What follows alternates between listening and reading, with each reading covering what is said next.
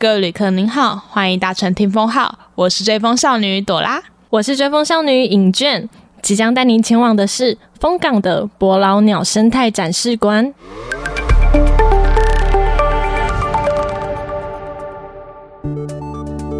其实我们已经经过风港很多次了，应该说是每次要前往恒春路上，一定会经过风港。那我在介绍伯劳鸟生态展示馆前，我先来介绍一段风港名称的小历史吧。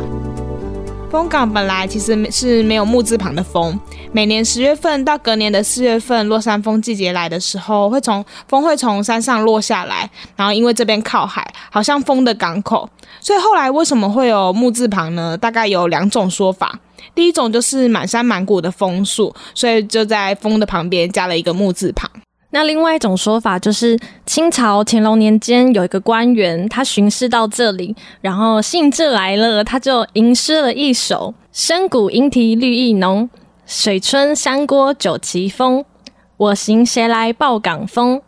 悬摆旌旗一路红。”那他刚刚吟的诗呢，因为他的“风”是有木字旁的，所以风港后来就变成有木字旁的“风”。这次访问的是枫港社区发展协会的执行长黄龙宪黄大哥，从事社区工作从九十三年开始，到现在已经有一二十年了。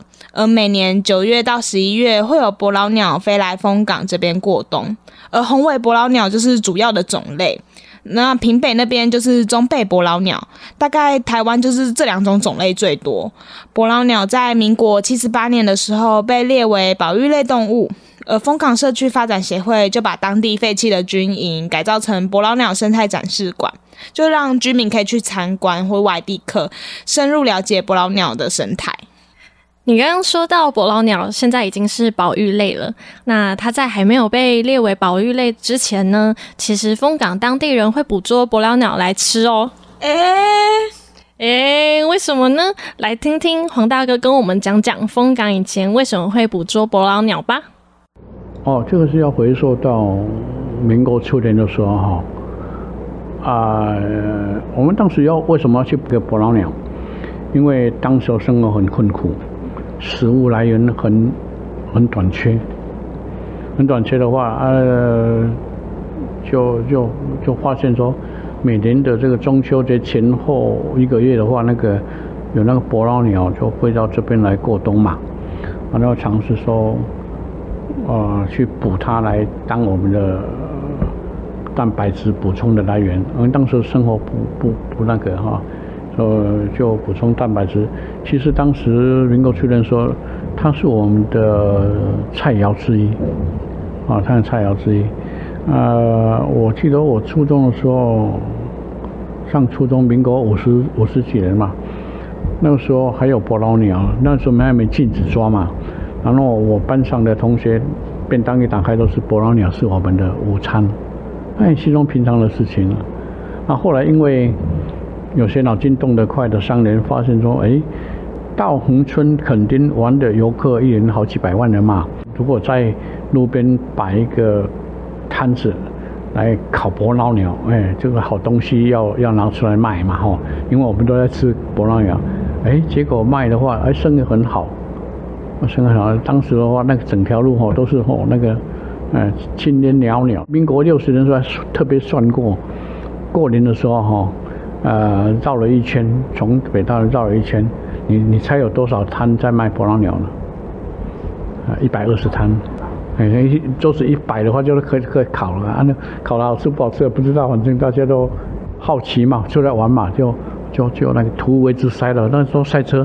很多人就在烤伯劳鸟，我那个时候当然那个生意很好，啊，那个时候大家很多人就是靠捕捉伯劳鸟、卖伯劳鸟、烤伯劳鸟来做生意，那是我们的是我们的捕鸟文化。那民国七十八年的时候，因为政府觉得说这好像太残忍哈，不符合国际保育的观念哈，啊，国际形象不太好，就把伯劳鸟列入保育名单。就那个时候就开始不能再抓了。其实伯劳鸟是益鸟，你们没听过吧？伯劳鸟吃那个蜻蜓、蝉、虫虫、蟋蟀，吃蝗虫、螽斯，吃麻雀。麻雀吃什么？麻雀吃我们稻子，对不对？啊，它吃蜥蜴、吃青蛙，啊，吃那个小的那个蛇。它是益鸟，为什么？它把妨害龙舟的老鼠干掉，所以它是益鸟。它不会，它不会损害我们龙舟，反而更会保护我们龙舟。所以我们是觉得这个要帮它那个平反，哎，哦，有时候关键它是它害鸟不是，它是好鸟，益鸟，哎。哦，原来是这样子啊！但在伯劳鸟生态展示馆中保留了不一样的加拉塔设计，那是在早期捕捉伯劳鸟所使用的工具。虽然现在已经没有在使用了，但就是以前人的生活智慧。就是，可是它看起来就像放大版的弹弓，而握把则是细细长长的架在地上。但其实它的外观啊，跟作用是有关联的。于是我们就问了黄大哥，加拉塔是怎么来的？加拉塔，加拉塔，他会去观察。这个鸟的特性，它都喜欢站在高的地方。为什么？因为它居高临下，方便寻找食物。它脚鸟会踏在上面，那它一个横杆是活动的。它因为它承载不了伯劳鸟的重量，它会那个踏板会往下掉。那个套手就因为有弹性的，它把脚抓住了。简单设计简单，但是你要想出来，当时是。哎，发明这个东西不不那么简单，嘿，大概超过一百年了。他有，我问过一个九十几岁的阿公哦，他说：“你小时候这个鸟仔套大概几年前由谁发明的？”他说：“不可考了，因为在他小时候知道事情都是已经有了，那可能这个就大概一百年啦。现在看起来很简单，对不对？其实觉得发明者那个头脑筋很好，不然的话他不会想到这种东西来抓他。”现在不能抓啦，就给你讲说，这种陷阱的那个来源是因为观察，因为做一个简单的设计，然后可以达到你的目的。我希望说，你来这边看了以后，举一反三，回去以后你设计一些东西，对我们的生活有帮助的。我用意是这样子，这是体会老祖宗的生活的智慧。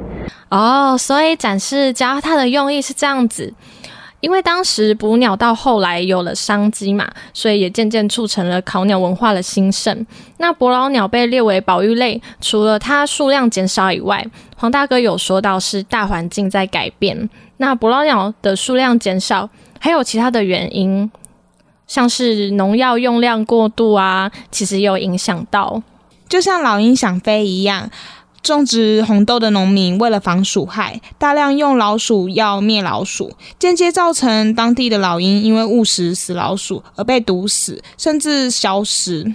虽然伯劳鸟吃的并不是稻作本身，但在吃田里的老鼠跟麻雀时，也渐渐吃到了残存的农药。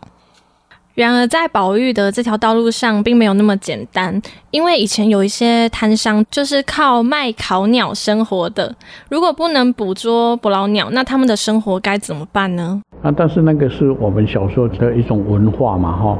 然后，因为政府去禁止的话，那我们开始社区，当时我们当总干事就开始宣导要保育它，因为现在生活水准都提高了，食物来源也多了。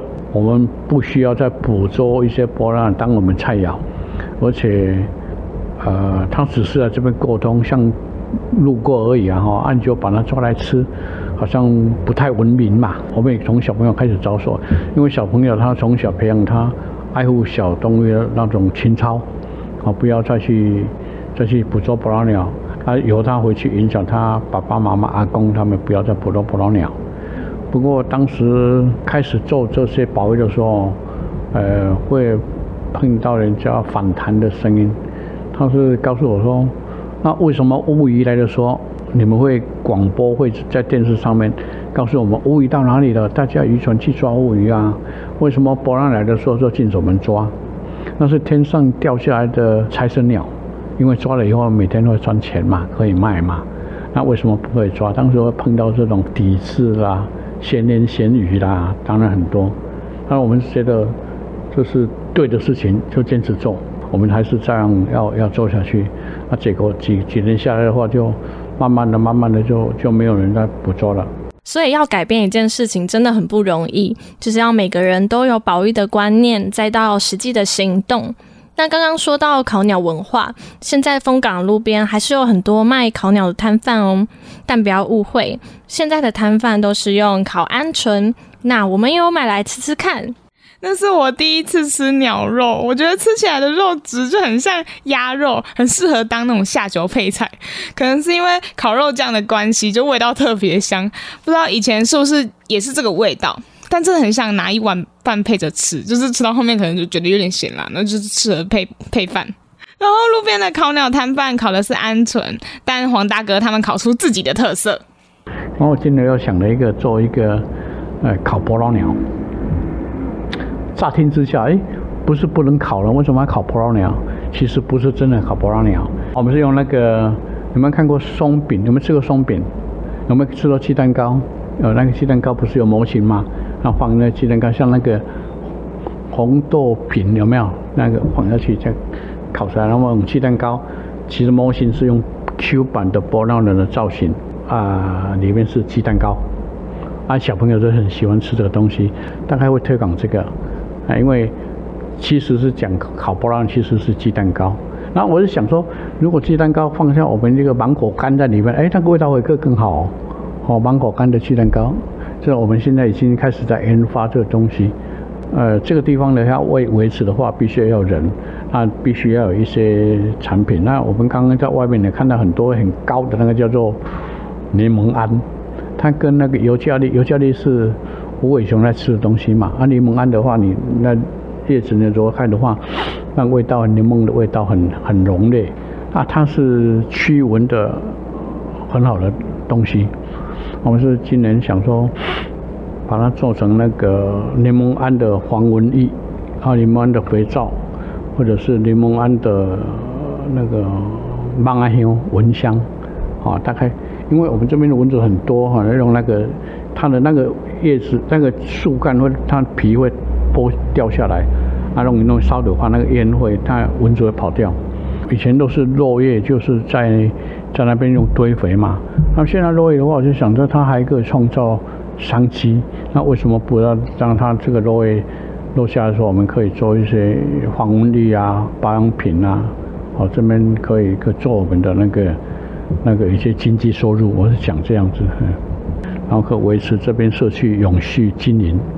我们当初去采访的时候啊，还没有看到伯劳鸟鸡蛋糕造型的那个模型。但在十月初的时候，黄大哥就在秋高气爽赏伯劳的活动现场，他们推出了伯劳鸟的鸡蛋糕。那他们还有推出其他的伯劳鸟的文创商品，也都很受欢迎，然后很有质感。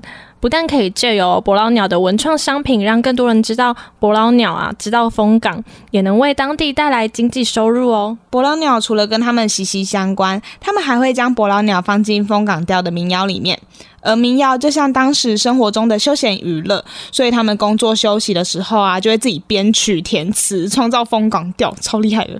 他们会依照对象不一样、不一样的时间跟工作情形不一样，而有不一样的唱法。伯劳啊，下喙有够来，伯劳啊，抓虫你敢知？伯劳啊，年年来枫港，保护作物咬抓虫，劝咱大家唔通放，年年一定好年当。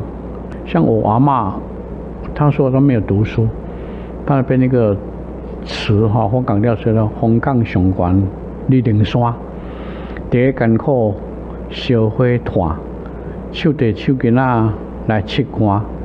啉着溪仔水烫心肝，你看他后面都有押韵的啊，他把那个那个情况就就就写出来。我说觉得他没有读书，我说哇，很佩服当时人，人就是会会会编写这个，他们生活背景就是这样子，没有没有什么娱乐嘛，就靠唱歌靠填词来是他们的生活的一部分。他其实枫港调、枫港老调、原味的调，还有一个是枫港小调。啊，我们我们普通唱的就是枫港老调跟原味的，那小调很多人在写，有人写小调的话，里面根本人家不唱。他他的枫港调的话比较前面的话好像有一点像 rap 用练的，然后后面有有那个歌，啊唱起来他就呃比较哀怨，比较柔顺，他有点类似呃四季春嘛哈，很很雷雷同啊，但是他。他那个唱法又又有点不一样。民谣是融入在生活中的，那生活中的落山风带给黄大哥会是什么样的印象呢？落山风有时候大的时候就像轻度台风一样，有时候会造成生活上的不方便啊，怎样哈？但是往那个利用那个方向来讲，它是对我们农作物有帮忙的，啊，对我们的生活的这个空气的那个清新也是有帮助的啊。我想一想，哎，那个有点不方便哦。像骑摩托车大的时候，我去重新到尖山那边骑，以前骑摩托车不能这样骑，一直在趴着这样骑。啊，这是我亲身经验，马路上这样斜斜的，因为它会这样吹，都斜斜的骑，它沙子一吹起来，碰到脸会痛。虽然生活上有些那个哈，会家里碰到车子啊，什么灰尘会多一点，但是，哎，它会把脏空气都吹走，吹到海边去了。因为有一次，我一个高雄的朋友，他造了八五大楼，他朦朦胧胧，好像看不清楚，那空气很差。那天我在潮州开会。我、看潮州，我、空气也不好。然后到凤港的时候，一进入凤港的时候，哇，那个天空蓝色，蓝得太可爱了。我就马上拍个照片回传给我同学。哇，怎么故乡？他是我们这边的人啊。哇，故乡的那个空气怎么那么好？所以我就有时候在开玩笑。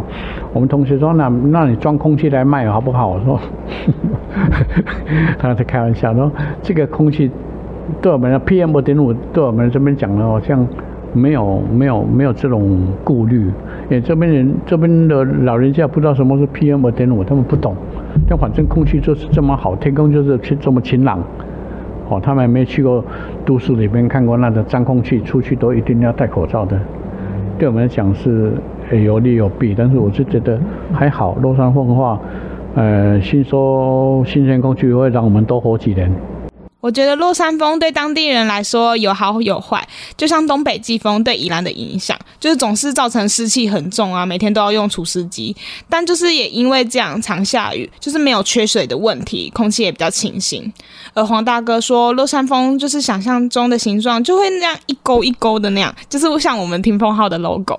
诶，对啊，因为我们就是想呈现风的意象嘛。那枫港也有一个特别的小地方，就是伯劳鸟造型的路灯。因为在主要的大马路的路灯就是一般的路灯，那伯劳鸟路灯就藏在小巷弄里面。我们一开始真的找不到到底在哪里，所以我们就在那边的小巷子里面绕来绕去。后来问了当地的居民，他就跟我们说在哪里，啊，我们就找到了。然后那个居民讲的很复杂，就是什么出去左转，然后要看到什么再右转之类的，然后结果就其实就在隔壁巷子而已。然后博啊，还有还有伯老鸟邮局，就是整个外观都是一个便利箱的造型，然后门口一只很大的伯老鸟邮差邮筒，然后我还要跟他合照，这也是前往恒村不可错过的打卡景点。